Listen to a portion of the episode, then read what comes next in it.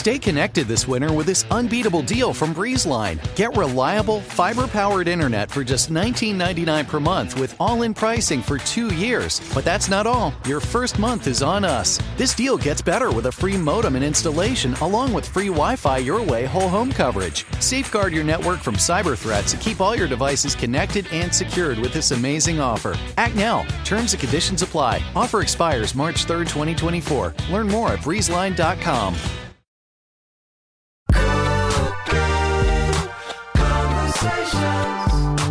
Hey, I'm Ben Rhodes, and you're listening to Crooked Conversations. I wrote a book and recently published a book called The World as It Is about the Obama White House. And with this series, we're taking a deeper dive on some of the issues and themes and stories that come up in my book. And I've been joined by some of the people who were there with me throughout the eight years in the Obama White House. And over the course of these episodes, we've heard about what it was like to write speeches for President Obama. We've looked at the Russian intervention in the 2016 election. We've talked about the U.S. negotiations with Cuba and President Obama's trip to Havana in 2016. Today on the show, I'm talking to Tommy Vietor, uh, who was my wingman in the White House, my uh, deputy for a number of years when he was spokesperson for the National Security Council uh, before he was uh, saving the world through his podcast. Uh, and today we're going to talk about Benghazi.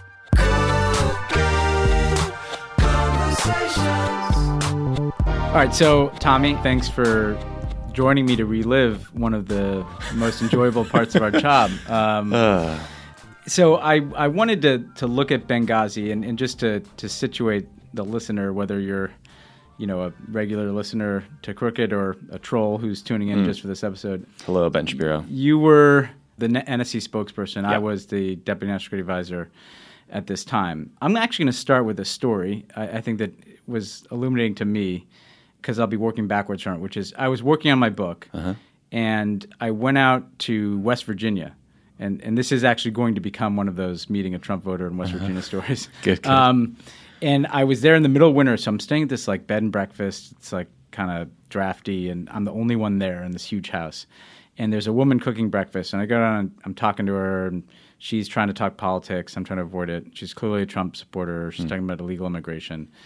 And then the conversation, she's a very nice woman, by the way, it takes a turn where she starts to talk about how she's been doing a lot of research the last few years. She had voted for Obama in 2012, but she's been studying things. And first, she said she saw a documentary about how George Soros is the devil. Oh, my God. Um, then uh, she said, and Benghazi, and like something kind of almost changed in her tone of voice about Benghazi. Then she says to me, "And do you know about the deep state?" You know. Oh my god! And I wanted to say, well, I'm actually running it from a mountain here in West Virginia, from a fight phone. Um, but you know, I did something really interesting. I, I, didn't. She didn't know who I was, so I was like, well, why don't we sit down and talk about Benghazi? Yeah. You know, uh, tell me what you think happened. Right. And so we go in the other room and we sit down, and she just kind of starts going off about how Hillary lied about it and everybody lied about it, and. I, I felt compelled to tell her, you know, you're not going to like me when you figure out who I am. And she's like, no, no, you seem so nice. And and then what was weird is I I started to try to explain what we'll go through, which is what actually happened that mm-hmm. week and why we said the things that we did. But then I also said, what do you think was being covered up?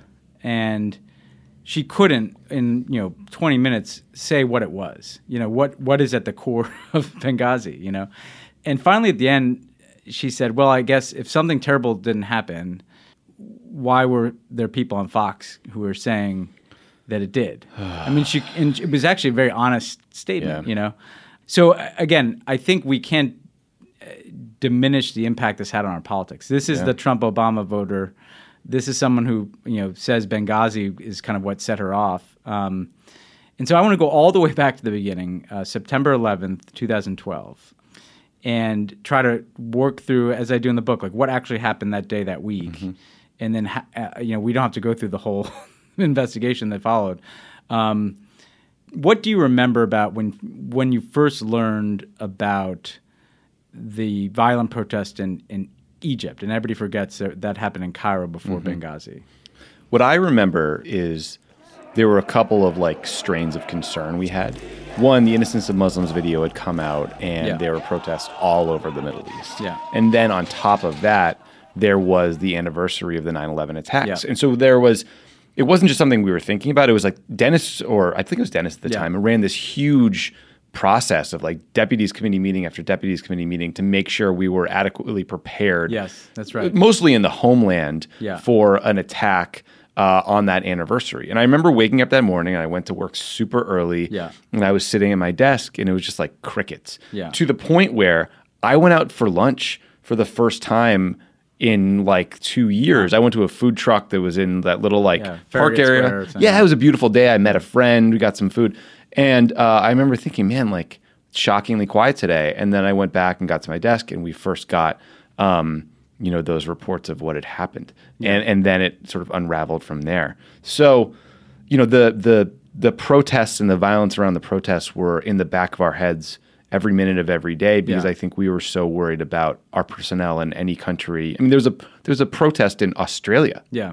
Australia. Well, and, and you're and you're right. Before we get to Australia, um, you know, we had actually. It it wasn't unusual that we would have uh, that type of process to get ready for September 11th anniversary. Yeah. And I remember we even put out a statement saying, you know, what we were doing, how Right. the president was briefed on this. And so I remember that afternoon of the 11th, we start hearing that the protests are building at our embassy in Cairo. Yeah. And then, like, it was one of these situations where there's already a, a group of angry people, and then like some soccer game ended, and like some mob of mm-hmm. angry Egyptians came, and they per- penetrated the the compound. So they didn't get all the way inside the embassy, but they got inside kind of the secure area. Mm-hmm. And we're having pop up meetings about this, and this innocence of Muslims video is is what people were protesting. And Totally. to the point that the embassy in Cairo, member, put out that statement that ended up being seized on by the right, which we'll get to, but saying, you know, we have this condemning this video, and and I remember watching the video. Did you, did you actually watch it? Um, It was it was laughably ridiculous Yeah. production quality. it looked like a bad Cinemax knockoff. Yeah. It was like the Prophet Muhammad in some L.A. house, like Right. with like scantily clad women or something. Yeah. Um, but what had happened is they ran that video. Some Egyptian got it and ran it on an Egyptian clip on Egyptian television to kind of stir everybody up. Mm-hmm. Yep. And so then later that evening, as we're dealing with the Cairo one, we start to get these reports about Benghazi. Mm-hmm. And what was strange was that in Cairo, you know, you have national, international media, we have a huge embassy, so we could kind of know exactly what was happening. We had no eyes into Benghazi, um, and so I remember getting these kind of secondhand, you know, reports. Somebody called somebody. Uh, Chris Stevens' phone, cell phone, our ambassador member. uh, Somebody picked it somebody up and picked dialed and it, yeah. Dialed it, and and um, ultimately getting this like terrible news that night. Initially, that the two people had died, Mm-hmm. Chris Stevens and, and one other American. We the other two would obviously die later that night, and we had to do a statement that came from Hillary that night. Mm-hmm. Today, we bring home four Americans who gave their lives for our country and our values. To the families of our fallen colleagues, I offer our most heartfelt condolences and deepest gratitude.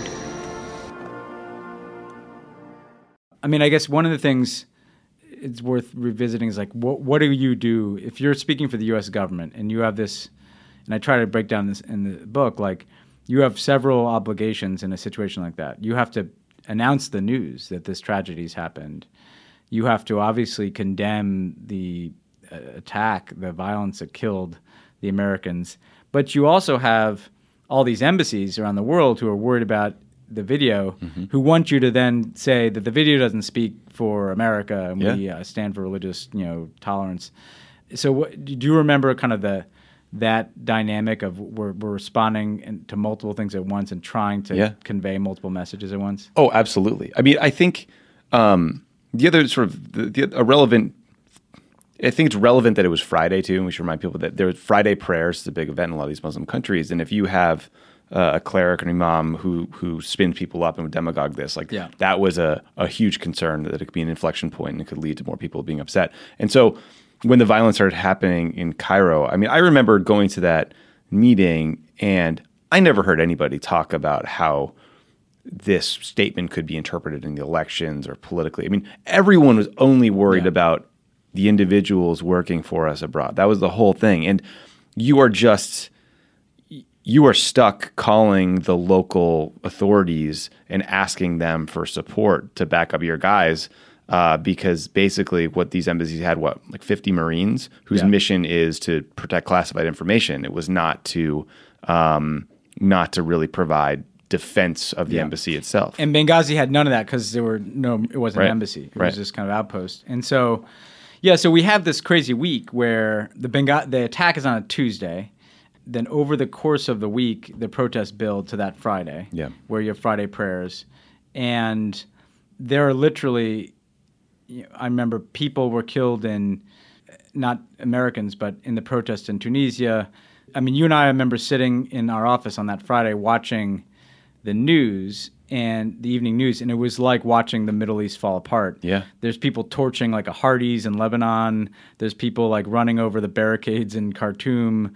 The- As you said, like Yeah. in Australia and like France, there are protests. Uh, and so wasn't there a time magazine cover that was like the muslim world is burning or Yeah, something yeah. like really alarmist and this is really important because I, to this day, you know, it's funny on this book tour. I, you know, I did a radio show in uh, Missouri, and all these callers were like, you know, "Whoa, you made up this video. I mean, there was.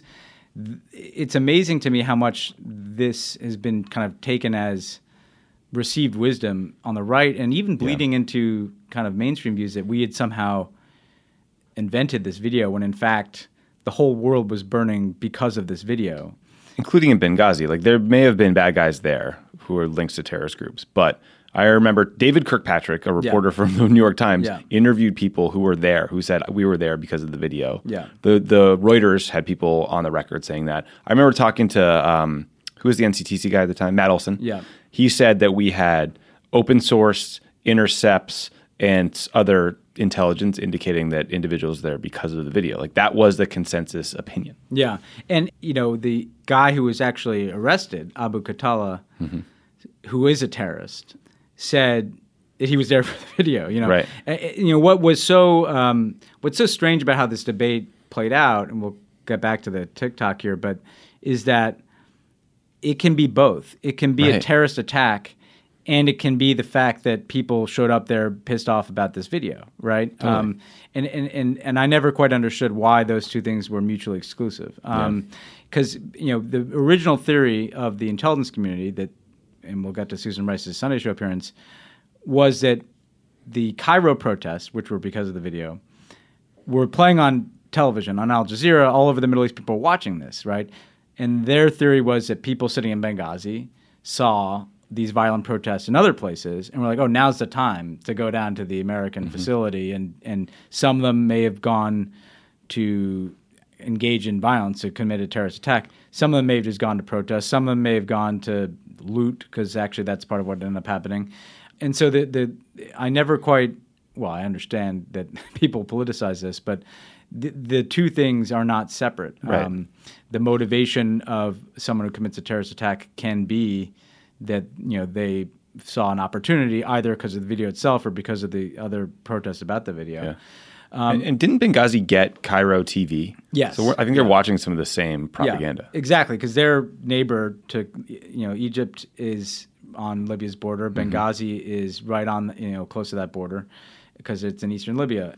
So what I then remember is, and this is important because it becomes the heart of the conspiracy theory or one of the conspiracy theories, is that Friday, Jen Palmieri calls me up to, and I think you were probably there, the press secretary's office, and you know you walk in and they're all standing there like, you know, they have bad news to deliver, and Dag Vega's there and saying and for those who don't know the household name, um, Dag is uh, the guy who was responsible for booking people on television for the administration. And the Sunday shows were all asking for a guest. Yep. Um, and we hated Sunday shows because nobody liked to do them uh, Yeah. on the national security team Nothing good comes from them. for a pretty good reason, right? Nothing good comes of them, as we're about to learn. And but Jen's case was, which I couldn't really argue with, is the not only is there this tragic attack that happened earlier this week, but the world is on fire, and Yep. we have to look like you know we're not hiding, um, and that we're out there explaining what we're doing to protect Americans. There's actually I agreed with her. And you know what else? Netanyahu. Bibi was on. Yeah. Yeah. yeah. And Bibi was going to be on, and it was two months for the election, and he's like all in with Romney. And so we also knew that Bibi was probably going to trash us or trash our Iran policy. And so we also needed to get our Iran message out. So they asked me to find someone, and asked me to reach out to Hillary. I think you were on the email that I sent to Philippe. Yeah, I was. Um, Philippe Rein- Reines, who is like her comms guy, saying, "Hey, uh, it would be great if Secretary Clinton could do this." Blah blah, um, and did not get a response. Were you particularly surprised we did not get a response? No, I was not. And I think later he, he was like, Guy, the times you've asked us to do Sunday shows or TV is one was because David Gregory changed the furniture on the set of Meet the Press, and the other was like horrible disasters. Yeah, it's yeah, like she yeah. hates doing She them. doesn't like doing horrible. disasters. Yeah, and so then, uh, and I should add, by the way, this is a hard week because like I I knew Chris Stevens. Yeah. You know, I mean, it's just uh, it, you know, the the tragedy of losing him. And then these other Americans, you know, the worst news you can get in government is that you've lost people overseas. And coupled with the sense that Libya, where we'd intervened, you know, that we clearly were going to be set back in our ability to have a presence there. Um, so this is all weighing on us too. The next person I went to was Tom. National Security Advisor. Yes, Tom Donilon, the National Security Advisor. And Tommy, were you surprised that Tom did not want to do the Sunday shows? Tom, in his infinite wisdom, Yeah. almost never spoke to the press because he saw that nothing good came of it, uh, and he laughed us out of the office. Yeah, he did um, Sunday shows once in the years that he was National Security Advisor. It was a tough weekend to be out. It was the weekend after we killed Osama bin Laden. Yeah, that's Um, right. So that was his view. so then I remember I called Susan and Susan Rice, who's then UN ambassador, and she said kind of like, "Are you are you kidding me?" You know, uh, and I said, "No, we need you know uh, to obviously talk about what we're doing to secure our diplomats to honor the memory of Chris Stevens. Bibi's gonna be out, and so she said, "Sure, if you guys can help put together my prep." And so then one of the things that I want to try to explain to people is to those who think that Susan's Sunday show appearances were some type of diabolical launching of a conspiracy theory to blame the video, we've already talked a little bit about the, the substance of that, but the process of putting together a prep package for a principal on a Sunday show is like the most mundane part of our jobs. It's right? the last thing you want to do. You do it in Yeah. 20 minutes on a Friday afternoon at 8 p.m. Yeah, that's exactly what happened. So, and, and I wanted people to understand like what so what goes into this, and we'll get to the intelligence talking points. But describe the package that you would put together for Jay Carney, uh, the White House press secretary. Right? It's just Q's and A's. and- Yeah. yeah. Some some core talking points like these are the things we'd love to drive today. Here's eight questions that we may get and proposed answers. Here's some background clips. Best of luck. Yeah.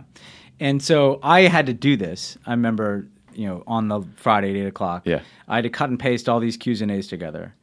Uh, one of the things that became a big talking point on the right is that we had in those that package like this is not a failure of policy, U.S. policy, which always bothered me a lot because it suggested that I was politicizing this, when in fact Jay Carney was being asked every day in Oh, the briefing yeah. room, is this a failure of policy? Right, Right. right. So you put that in there. Be, you anticipate the questions they're going to get asked. Yeah. Um, and so uh, I put this all together.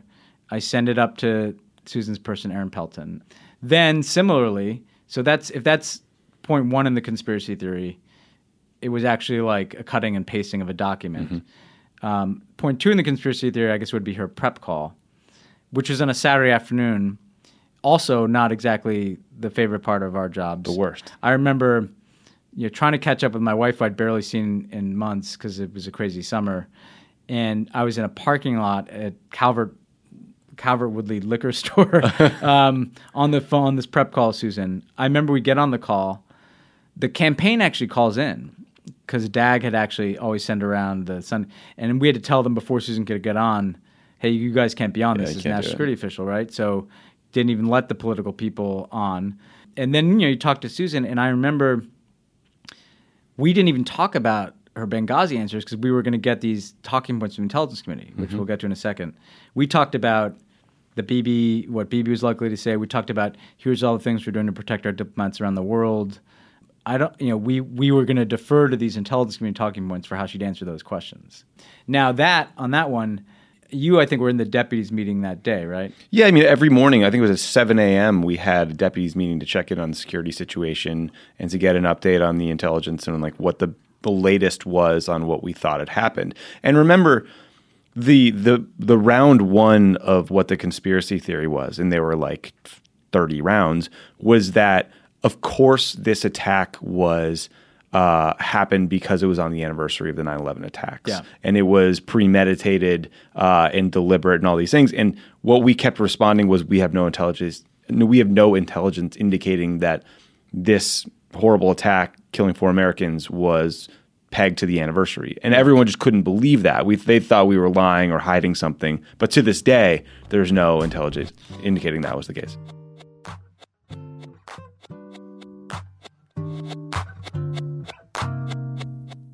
Dog food companies claim claim to use all natural ingredients. But what kind of beef or carrots can sit on a shelf for years? I've never thought of that. We cannot eat highly processed food every meal and be healthy. And neither can your dog. And you love your dog. And you want your dog to be healthy and happy. Well, the healthiest food for your dog is real, fresh, unprocessed food, just like you would want to eat. So we're introducing The Farmer's Dog, the company helping dogs live longer and healthier lives with fresh, ready to serve meals directly to your door.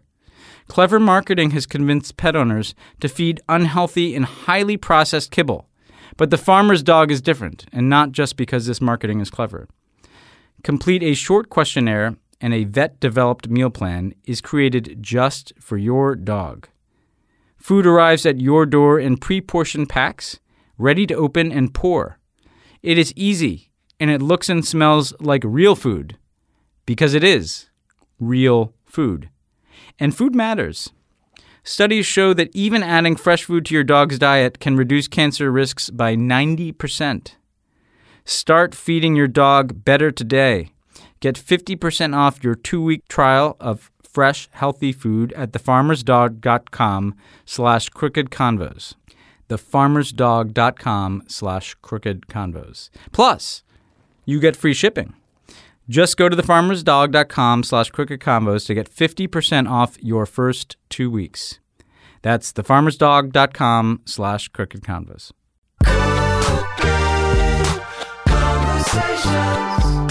Yeah, and, and actually, one important thing that might help people understand is like, what is it like if you're NSC spokesperson and you're you're trying to arrive at the talking points that people are using in public?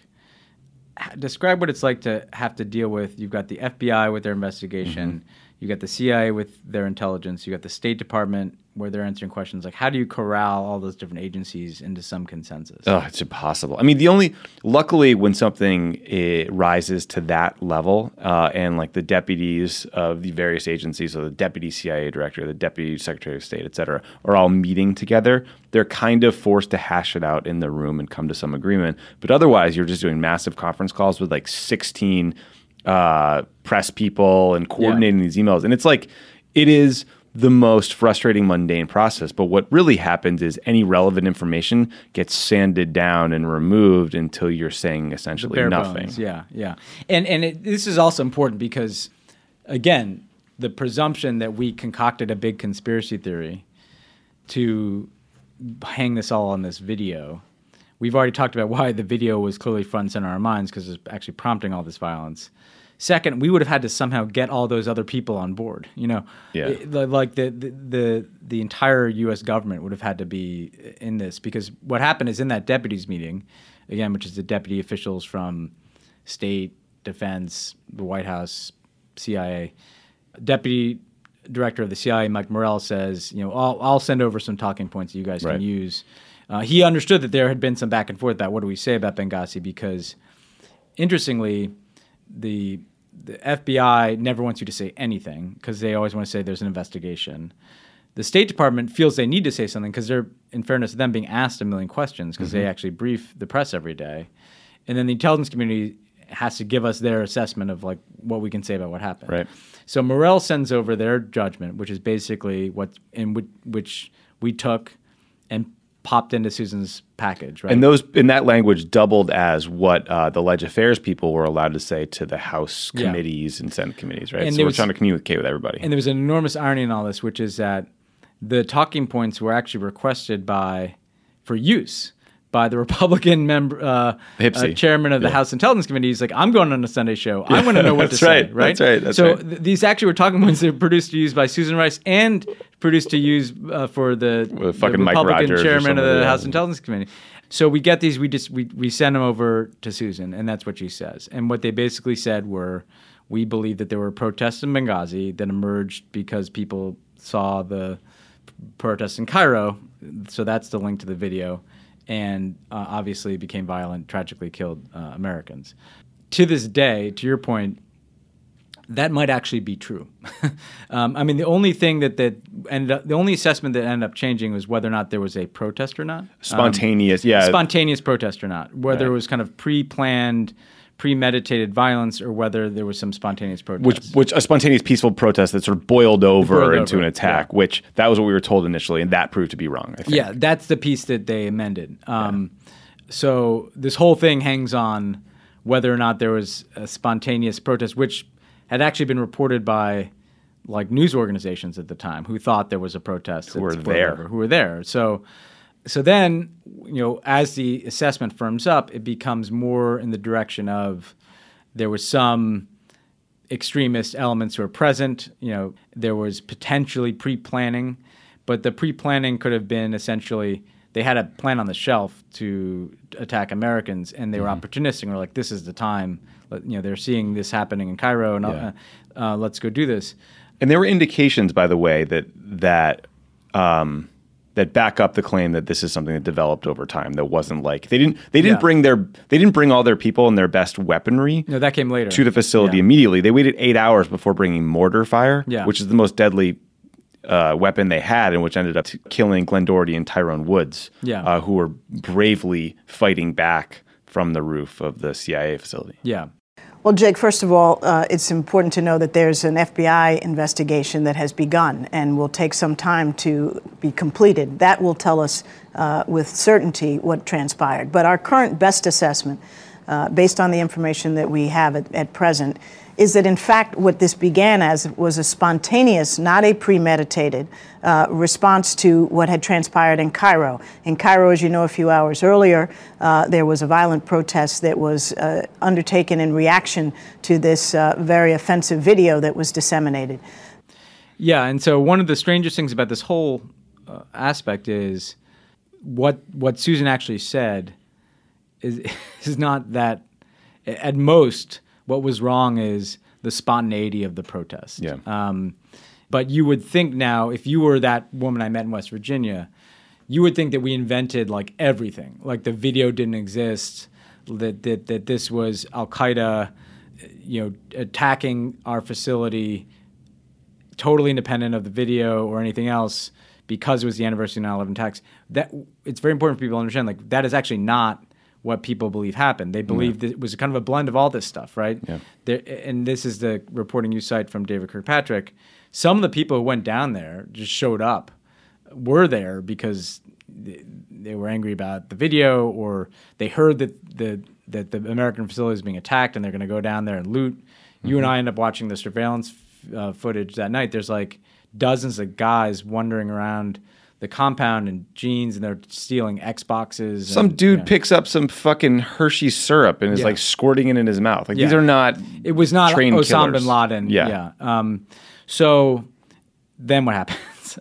Immediately, you know, the Republicans had, had already Romney had gone out the day after the Benghazi attack and put out this weird statement attacking our embassy in Cairo for talking about the video.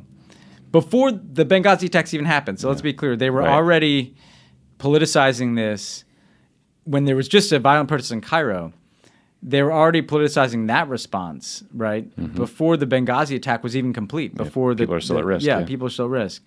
And so they they kind of made a decision to politicize this. I wonder if you could just because you were the tip of the spear and that you took more incoming press than I did. In those days that following Susan's appearances, like what is your recollection of how the kind of uh, hysteria meter dialed up on the right? Oh. in the kinds of inquiries you were getting. The hysteria meter was it was one of those times when the press requests that were coming in were so crazy that it was almost hard to figure out how to rebut them. Like there was a report this woman Catherine Herridge at Fox News published a whole series of horrible, totally factually inaccurate, never truly fixed reports. There was a report that um, there was a drone feed over yeah. the consulate the whole time and that Obama was watching as they were killed. Uh, there was, you know, the reports that uh, the CIA, you know, troops were ready to go and they were told to stand down because Washington wanted to weigh in because of the politics of it all. Um, there were, you know, there were so many. The the worst faith decision making was assumed in almost everything. Like, oh, there were there were jets flying over the the uh, Benghazi that night, and they just were told not to do anything. Like, and all of these things can be rebutted by basic facts like geography. You know, like people don't realize how far away Benghazi is from, say, Italy, where the closest uh, air base was. Yeah, yeah, and uh, you know what I remember is that it started with these strange you know things about what we could have done. Yeah. So, you know, Benghazi, we had no military presence to speak of. Tripoli, even we had a pretty scale back embassy. Mm-hmm. There were military assets in Europe that we did order deployed into Libya. Yeah. But it's not like we had the capacity to hit a button and, and, and fix this. Those guys don't sleep in the cockpit fully kitted up. and and, and just to to, the, to your, your point you made, the bad faith element of this, it literally presumed that while the attack was underway, we were worried that the attack was going to make Obama look bad, and so made up a story about a video and told the military to stand down. I mean, if and this is my point about like what is the actual theory? If you actually entertain the theory, it's it's sick. It's crazy. It's like that we were sitting there not worried about our people, but thinking like this might hurt us in the election, so let's make up a story about a video and tell the troops to stand down. I mean, that is Yeah. so absurd. And to this day, I you know I did a show the other day where someone called in and was like, "Where was Obama those eight hours?" It's like the Watergate tapes, and Yeah. we're not hiding anything. Like he was asleep. Like Yeah, I, and he's a and human. I, I, he's a human being, and, and again, like that may sound, but that, the president doesn't stay up all night monitoring a feed. Like you said, there, there's no feed. We couldn't see what was happening. He'd given all the orders. Like he, he'd given orders to Secretary of Defense and the Chairman of the Joint Chiefs to provide whatever support they could.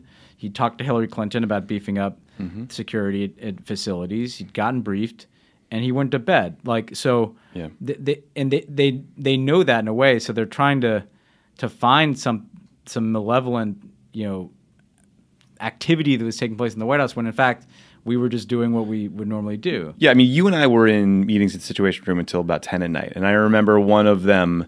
Uh, it was being chaired by Cheryl Mills, I think, who was Hillary's chief of staff, and all of a sudden the door opened to the the State Department uh, version of the Situation Room, and Hillary walked in and she kicked Carol out, started Yeah. chairing the meeting herself. So there was very high level engagement on this. People were really concerned, uh, and I think you and I probably left the office at like ten thirty. We both probably got back in at six. I think when there were things to update Obama on, he was briefed. Yeah. But there was very little flow of information coming out of Benghazi for a while. There was a lot of confusion actually. And like that's not atypical. That's actually very standard in the fog of war in a fast moving event in a faraway place. Like it takes you a while to figure shit out, including during the bin Laden operation. Yeah, yeah. Well, yeah, it took days in, in that case, and and the um, you know the other thing, and and I explain like in the, in the book this process of the the mushrooming theories about this, and one of the things that was interesting for me is, and I tell a story, we had debate preparation for Obama's next debate,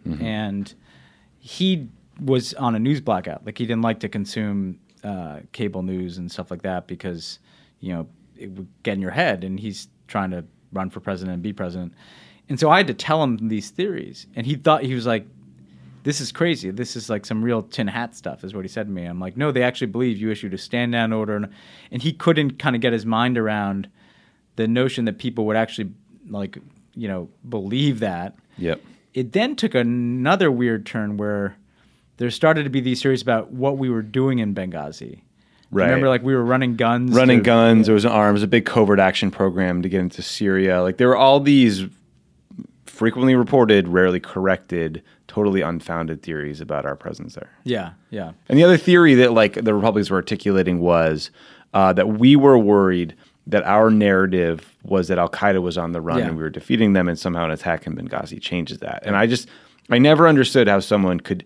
I, I know the Republicans didn't in good faith believe that they were just saying whatever they could say. Yeah. But I don't understand how a journalist could really believe that.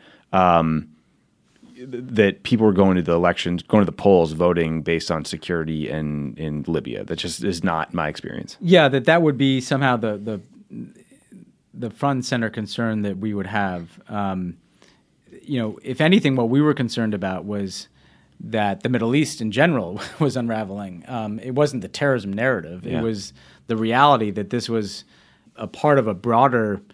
Uh, you, you know, tipping point that was taking place where you know the Arab Spring was turning sour. Yeah. know. it's interesting when, when the failure of policy point that I made before, where they all said jumped on, isn't this a failure of your policy? You know, we had that Q and A in Susan's prep.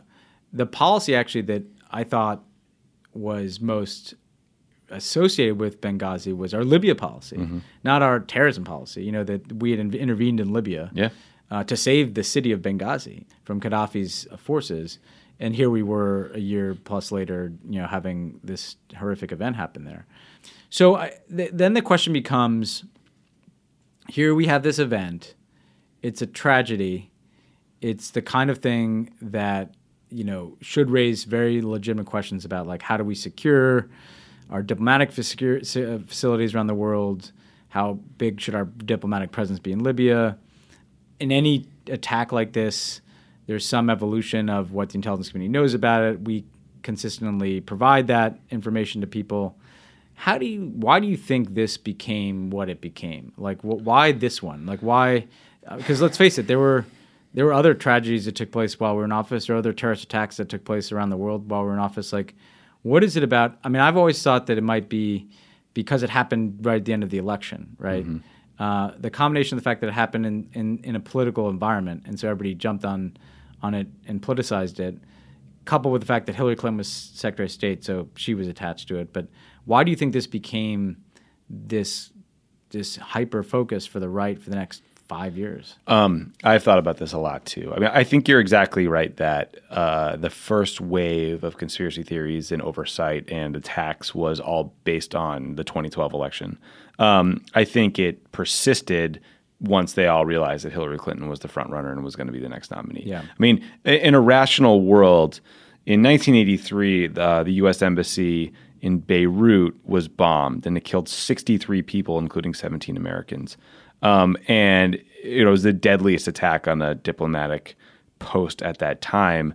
And the response was nowhere near this politicized. Like people came together, they tried to fix it. We at the White House ran a whole series of meetings that were designed to be about embassy security.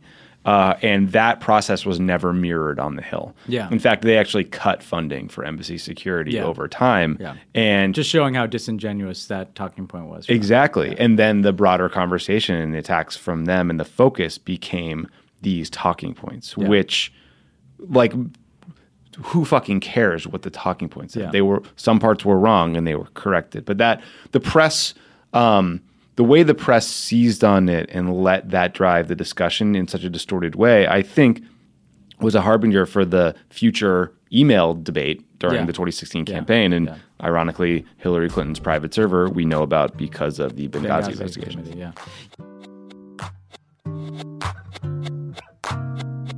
If you're listening to podcasts, which you are, if you hear me right now, you are probably an inherently curious person. You like finding the connections between things and exploring new ideas. Well, Lumosity was built for people like you. Lumosity is the world's most popular brain training program because it's a fun way to train your brain with games created by scientists and designers. Sign up for Lumosity and take the free 10 minute fit test to get your baseline scores on three games and to see how you compare to others your age. With Lumosity Premium, they will even design a personalized training program from their 60 plus cognitive games and activities to challenge your key abilities like memory, speed, and problem solving. They give you plenty of high fives along the way. We all need that encouragement in life. And you can challenge a balanced set of skills or isolate one skill that you want to focus on. Lumosity's brain training is built on a foundation of research and expertise to help you feel confident about your mental abilities. How many things can do that for you? Well, Lumosity is one of them. Get started today. Go to lumosity.com slash crookedconvos to sign up for the free fit test, plus a 30% discount off Lumosity Premium. That is something that would be using your brain to sign up for. It is spelled L U M O S I T Y, lumosity.com slash crooked convos to take your free fit test and get 30% off Lumosity Premium. Lumosity.com slash crooked convos. Check it out. For years, I just dreaded going to the dentist. But at Advanced Dentistry, I don't have to. First and foremost, they want you to feel comfortable when you walk in. Like, you'll feel it. Whereas in the past, I might have gone into the dentist and thinking, I might feel some pain at some point. But with IV sedation, it can be something that you don't dread. If you've been avoiding the dentist because of fear, worry, or just not wanting to be judged, you're not alone. Visit nofeardentist.com to learn how IV sedation can change your life.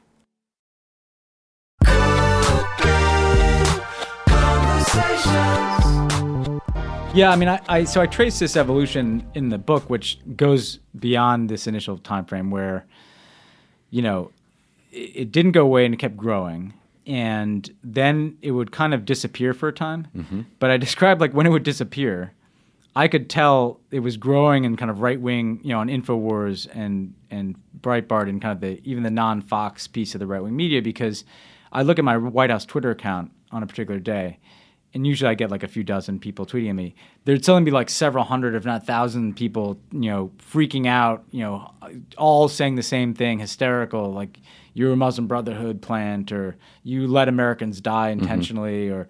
And I could tell that somewhere in America, like a talk radio segment had aired, or like Right. a, a Breitbart story had run, so that you could feel this thing growing. And then whenever it would reemerge in the mainstream, it would be bigger and hotter, like Yeah. because they were gotten angrier and angrier. And so I described this weird episode where Jon Karl says he has like an email of mine. ABC News guy. Yeah, ABC News White House reporter, and he was describing the email chain the night before that deputies committee meeting. So the Friday night before the Saturday meeting, where Susan's talking points were uh, ultimately done by Mike Morrell, and he he said that I had weighed in on some interagency, State Department, White House, others chain, and said we have to take into account all the various equities, especially the State Departments, and mm-hmm. and so the the the the theory, if you were a Benghazi enthusiast, was that we had put our thumb on the scale for the State Department, and because we were trying to protect Hillary, and they were the ones helping invent this video story. And I remember this prompted hysteria and people attacking me. And actually, I had Secret Service protection of my home. And by the way, just can I make a tangent here, Tommy? Please. Like, I had fucking death threats against me for four years because of this type of stuff and Secret Service protection.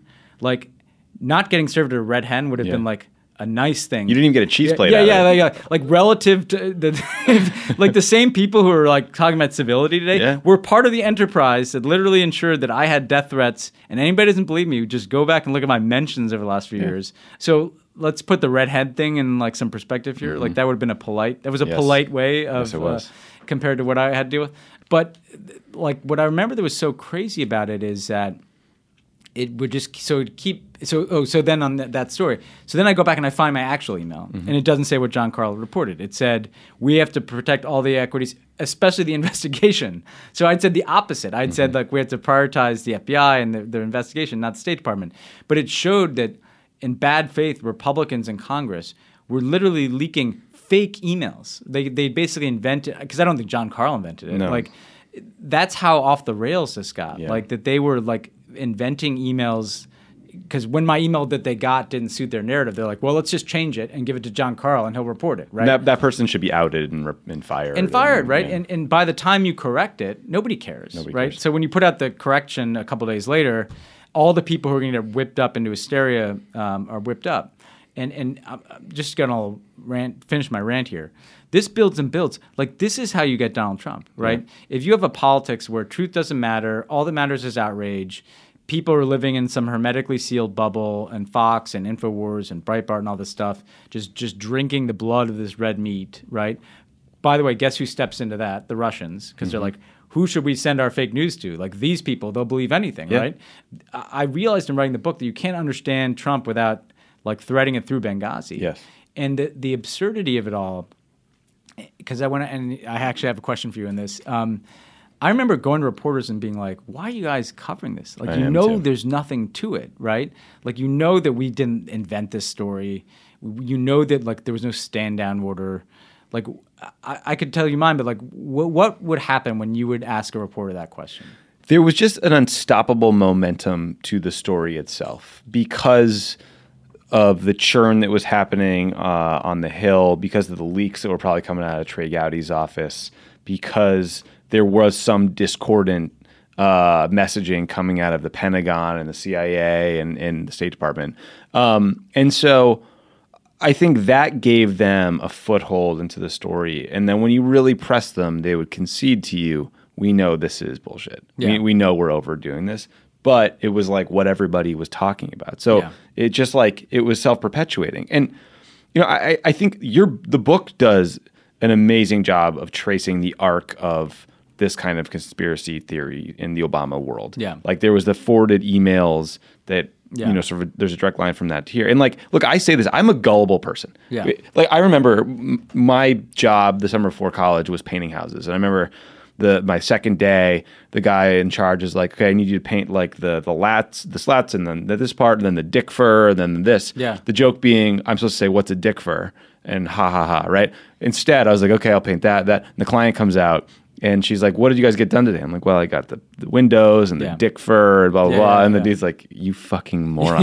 You just repeated the joke." So like, I'll just believe what I read. Yeah. So if I'm gonna, if I get a forwarded email, uh, you're gonna believe it. If you see something in a community, it's even worse. So if it's on Fox News or um, now it's like 4chan, Reddit. Uh, Breitbart, and so the Benghazi conspiracy theories have even been supercharged. Like, if you want to freak yourself out, Google QAnon and read some stories about the latest Yeah. right wing lunacy that is now bubbling up. People are wearing QAnon shirts to Trump rallies. I mean, Yeah, it's like yeah, it's gotten considerably worse in the Trump era. Well, yeah, and if you think about it, like if you take the woman I met in West Virginia, for instance, who is, you know, I, let's take you're you're you know you're an intelligent person and you're, but you're not following like you don't know how what we were doing in Benghazi. Right, yeah. You don't you don't know the history of like uh, how just like cartoons of the Prophet Muhammad could set off violent protests in the Middle East, this video could, right? And then you wake up and what's on Fox? It's like serious questions again about what the official version of events was on Benghazi. Like Ben Rhodes, fiction writer, like let's go to like the guest who then is going to call Susan Rice like a liar, Yeah. and then you turn on talk radio and it's like, can you? Someone yelling like these people You made up it. this story to protect Obama, and then you go online and you're reading Reddit threads about like you know that that the, there were jihadists from Syria that we were working with, and the Muslim brother worked in the White House. yeah, and, and I mean, and you're consuming this month after month after month. Like you, you're living in a world where this is true, and then, you know, there's credible reporters, the kind that would say to us, like as you said, "Well, I'm covering it because it's a story, because they're Yeah. talking about it." But that legitimizes it too, because then you've got like Sunday show hosts saying like, "On this week, Trey Gowdy to talk about his outrage about Benghazi," and suddenly this seems this thing that is just let's face it like this tragedy that happened the worst thing probably that you could say is that there wasn't enough security at that facility absolutely. and the worst thing you could say about susan rice's single sunday of appearances is that there may or may not have been a spontaneous protest it may have just been a violent protest like that that spawned like four years of this industry I know. which led you know to the committee, which led to Hillary Clinton's email server, which maybe led to Donald Trump being president. Right. Is, is uh, uh, you know, I mean, one question: I, What could we have done to stop that? So I th- I think about that a lot too. And like, look, you know, it, this that Chris Stevens did not have enough security with him that Yeah. day. He should have been better protected. The facilities that we're talking about that were attacked should have been better protected. It's probably worth considering uh, whether our global force posture should be readjusted to add some places to get the like to get the time it takes to get a plane or Yeah. a drone Which we did. to a Uh, facility, yeah, right? So like all those things, fair questions, fair critiques should have been corrected. Um, but the problem is like when you offer, you don't have an oblig, you don't have a choice during the Benghazi attacks, during the Bin Laden operation. Uh, to withhold information from the press, Yeah. because it's leaking out from other places, and you need to tell them the best information you know at and that's time. such an important point because people act like, well, you don't have to, to tell people anything. We're being asked a million times a day, like, what do you think happened? You know, it's it's it's not really tenable for like a couple weeks to say like, we'll get back to you when this investigation. Exactly. And so, like, just to use the bin Laden operation as an example, like, John Brennan had been hunting Osama bin Laden for 15 years. He'd been stayed up for four days straight planning the operation. And the day after it went down, we asked him to brief the press because he was one of like four people in the building who could. And he said that the special operators involved got in a firefight, uh, got in a firefight, and that Bin Laden used his wife as a human shield. Turns out there wasn't a firefight. There was some firing. There's some exchange of fire, and then another guy used his wife as a human shield. We corrected it. This weekend, there's a big story in the New York Times about John Brennan that references that incident and him getting it wrong. Now, Yeah. it was a mistake made in good faith. It was Yeah. corrected, but that is still thrown in his face. And I, I make this long point to say, when you admit something is wrong sometimes in the press, you get damaged more than Donald Trump, who still maintains that the fucking yeah. Central Park Five Yeah, yeah, yeah. killed people and, and or, or And rapists Muslims celebrated on on 9-11, yeah, yeah. right? And like the cost to maintaining a lie is lower than Yeah, correcting being in operating in good faith and being honest. Yeah, I mean, I uh, substantively, I think you're right about the, the diplomatic security and the the the the, the, the trade off that is obviously nobody's going to talk about because it's not relevant to our politics is when we no longer when we have a politics that, that sends a message that if there's anybody harmed at a diplomatic facility, unfortunately, that means our diplomats can't get out. I Yeah. mean, it's a trade-off. I, th- I think you know Chris Stevens was the kind of guy who didn't want a lot of security because he wanted to engage people. Eh, What everybody said about him was so great is he was out at restaurants, he spoke the language, he's brave as hell. He probably didn't want a big. Sec- and I'm not. Bl- let I me know, just I know. Bend over backwards. Say like this is not to blame him. This is to say there's a certain kind of diplomacy that takes place that is harder if you're surrounded by 10 armed guards or you're in a compound with a moat.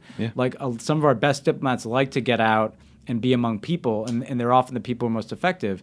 And since Benghazi, there was a cost in that. You know, we're in less places, and we're like building higher walls around our facilities, and and that you know that's too bad.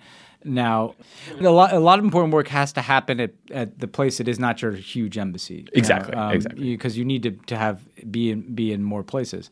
Um, another thing I've also often reflected about is um, the, the the the approach that a White House takes. What the Republicans took advantage of is that they knew that whenever there's an investigation of the White House, the White House doesn't like to just turn over all the documents up front because there's precedent, right? And so it's like if we set a precedent that you know that if Congress just asks for all the documents related to something, we'll turn it over. They'll constantly ask for those things, and the president can't get like mm-hmm. private advice mm-hmm. and blah blah blah, which makes complete sense to me legally.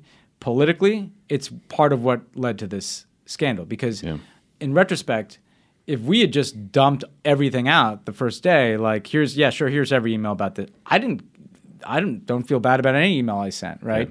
Because there was this drama. This is part of why reporters cover it. There's this drama of like it takes subpoenas and years, and you know, they, oh they got a new tranche of documents, mm-hmm. and it, the Republicans were very good at hacking the Washington interest in an investigation? And like can they get these documents? And can they get that? And the the truth of the matter was there was nothing embarrassing really in any of those documents but there was still a drama to like them working their way up the train of getting the the chain of getting these documents. Yeah, I think that's I, I think that's right. And, and the battles we used to have with lawyers about what we could and couldn't say were were frustrating on any number of levels.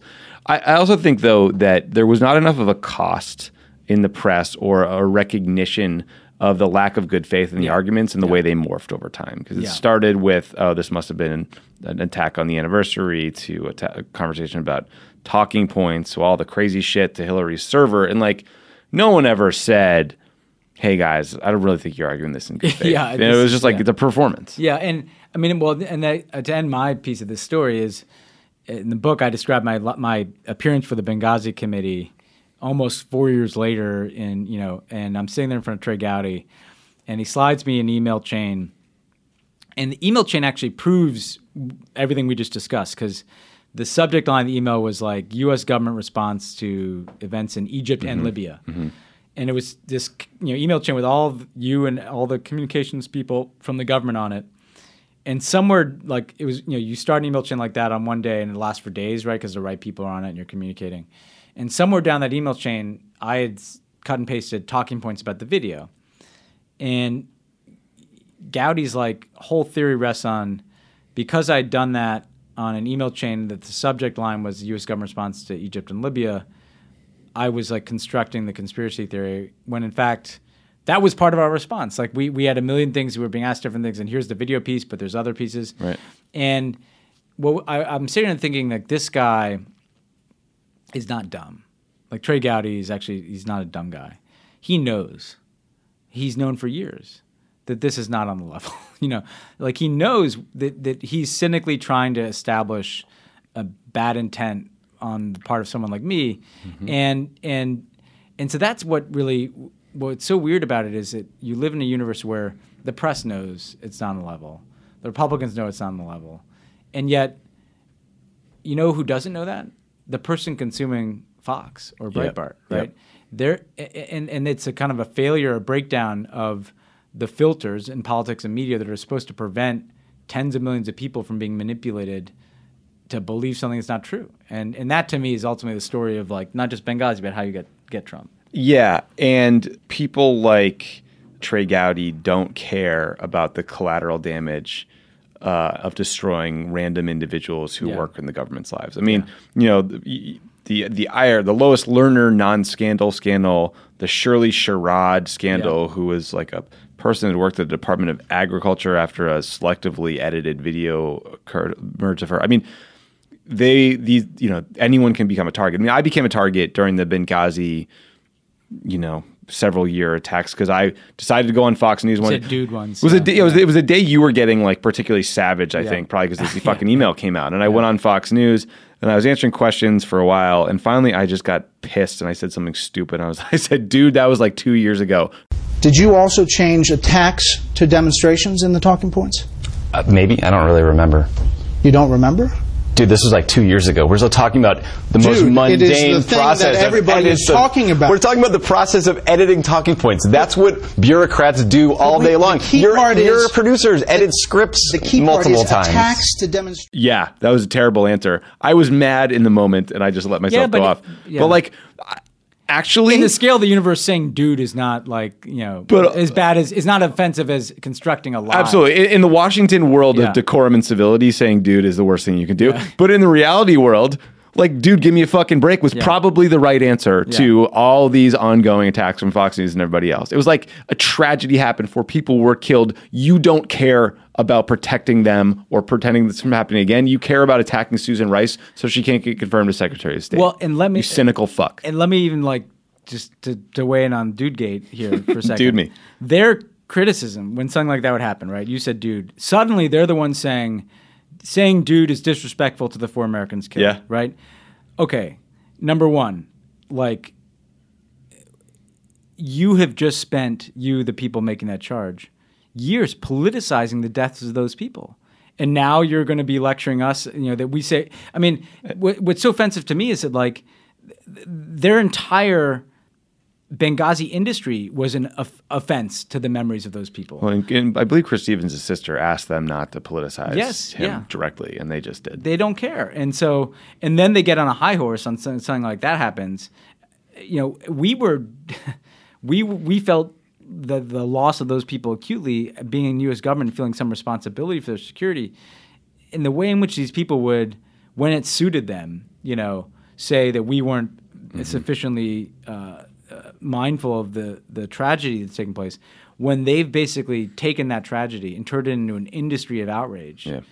Dude, that is offensive. That is you know? offensive. Uh, yeah, I, I remember when Obama went over and spoke to the State Department in, in that like little courtyard to try Yeah. to just buck help up. them Yeah. get through this time. I mean, you could see the human toll this took. I mean, I remember seeing, you know, State Department senior senior staffers who are tough as shit Yeah. and served in all sorts of hardship places. uh, Bill Burns type guys. yeah, crying, you know, and like broken by what had happened, and um, you know, it's, the whole thing just sucked. It, yeah. Well, um, Did you convince the, what what happened with the woman in West Virginia? Where did she end up? Yeah, so it's interesting. Um, so we had this whole conversation, and so first of all, when it, we finally reached the end, and she said, you know, uh, well, if if something hard, if you guys, if some horrible thing other than the attack itself, but I mean, some horrible conspiracy theory wasn't true, why, why are these people saying this on Fox? You know, I said to her, I was like, look, you know, you don't like George Soros, I assume, because he spends a lot of money to influence politics, and she's like, yeah, exactly, and I'm like, it may be that there are a lot of people spending money on the other side to make you believe something about Benghazi, mm-hmm. you know.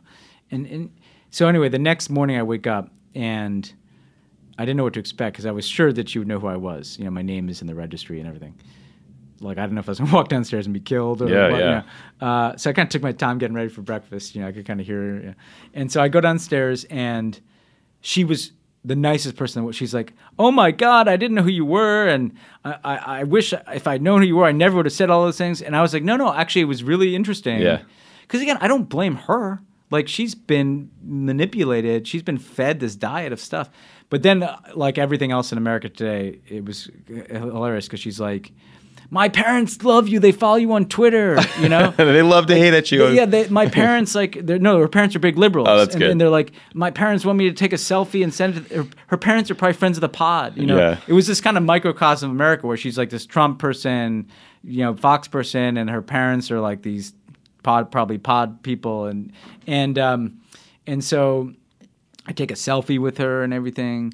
But and she kept saying like, it, and this is actually probably a pretty good note to end on. She's like, you seem you're so nice. She just kept saying to me like you're but you're and she looked was stunned because she really did know who I was. And I said to her, I'm like, because for those who don't consume this, like these people have painted a picture of me as this kind of like evil, arrogant, diabolical Puppet liar, master. puppet master guy. And so she couldn't quite figure out that she's like, you were so unassuming and you were respectful, and even now, like you're, you know. And I said to her, I was like, you know, it's just human beings in these jobs, like Yeah. trying to do the best we can. You know, like it. You, you never. I was like, please just stop and think that like there's a human being sitting there. You know, like me, like like you, we are dehumanized by this industry uh, that wants to turn us into something. And unfortunately, like like to because to believe the things that that the kind of Benghazi theorists believed, you would have to believe that we are just, just like the worst fucking people in the world. You know that we would like not send help to people, invent a story, and if you actually are like like she was forced to actually see that, that that's a person, and this is your point. Trey Gowdy never would do that. Like then you you can dehumanize the other side for your political ends. Yeah. The, I think the internet exacer- exacerbates this so Oh, much totally. because I, you know, I- I am very mad online sometimes. I can be uh, rather caustic in my Twitter voice, but I'm sure if I, if we had this conversation with all the people who tweet Benghazi conspiracy theories at us, I bet a big chunk of them would would come out changed, whether they admit it or not. Yeah, no, I think that's right. And um, uh, you know, I, I the, the one thing I will say though is that I don't believe that there's an equivalence here, right? You know, one of the things that bugs me is when people are like, "Oh, MSNBC and Fox." Like, mm-hmm. MSNBC doesn't do this. MSNBC doesn't spend years propagating a conspiracy theory, you know, or even like the Red Hen thing. Like, yeah, I do. I think Sarah Sanders is a human being who like should be seen as a human being, absolutely, right? me and too. it's unfortunate like she didn't get served a Red Hen, but that is not equivalent to essentially trying to spend many years making shit up about people and destroying their Manufacturing lives. it. Yeah, yeah. Well, look, this was any, anything else you want to get off your chest about this? No, this is uh, cathartic for me. this is cathartic. Um, and uh, it, I will say the last, the weirdest thing is that Benghazi is an actual city. Yeah. We're hundred. Can you imagine being a resident? I've always thought about like what must it be like to actually be a resident of the city of Benghazi and the name of the place you live is this this Yeah. thing, this like You can never hashtag anything the word Benghazi, like you can't Google your own city, like because 900 stories about like Ben Rhodes come up. You know, I know. Um, I know. So uh, let's end this with like just a, a reminder too that Benghazi, an actual place full of people who are still struggling to emerge from a civil war, and who deal with tragedies like what happened in Benghazi uh, with Americans all, all too often. So, That's right. That's right. All right. Well, that was that was uh, cathartic and worth doing, and Yeah. again, hopefully illuminating maybe of some of the broader trends in our politics. Yeah, politics. we're human beings who fuck up too. Yes, that too. yeah, dude, come on. Come, dude. Yeah, yeah. Uh, all right, man. Thanks a lot. right, thanks. Thanks so much for listening. That was the last of my series on Crooked Conversations that looked at stories from the Obama White House. If you enjoyed these conversations, check out more stories like the ones you just heard, covering a range of topics in my book, The World as It Is, where I deal with all 10 years of my time with President Obama, from joining his campaign as a relatively anonymous 29 year old to walking out the door with him on his last day in office and flying out to California with him and Michelle Obama. Uh, and I cover everything in between. Uh, so I hope you'll pick up the book, The World as It Is. Uh, really enjoyed seeing so many friends of the pod out at my events um, around the country and even around the world. Uh, and as always, there will be another Crooked Conversation next week, hosted by the Crooked Media Contributor Network. Thanks so much.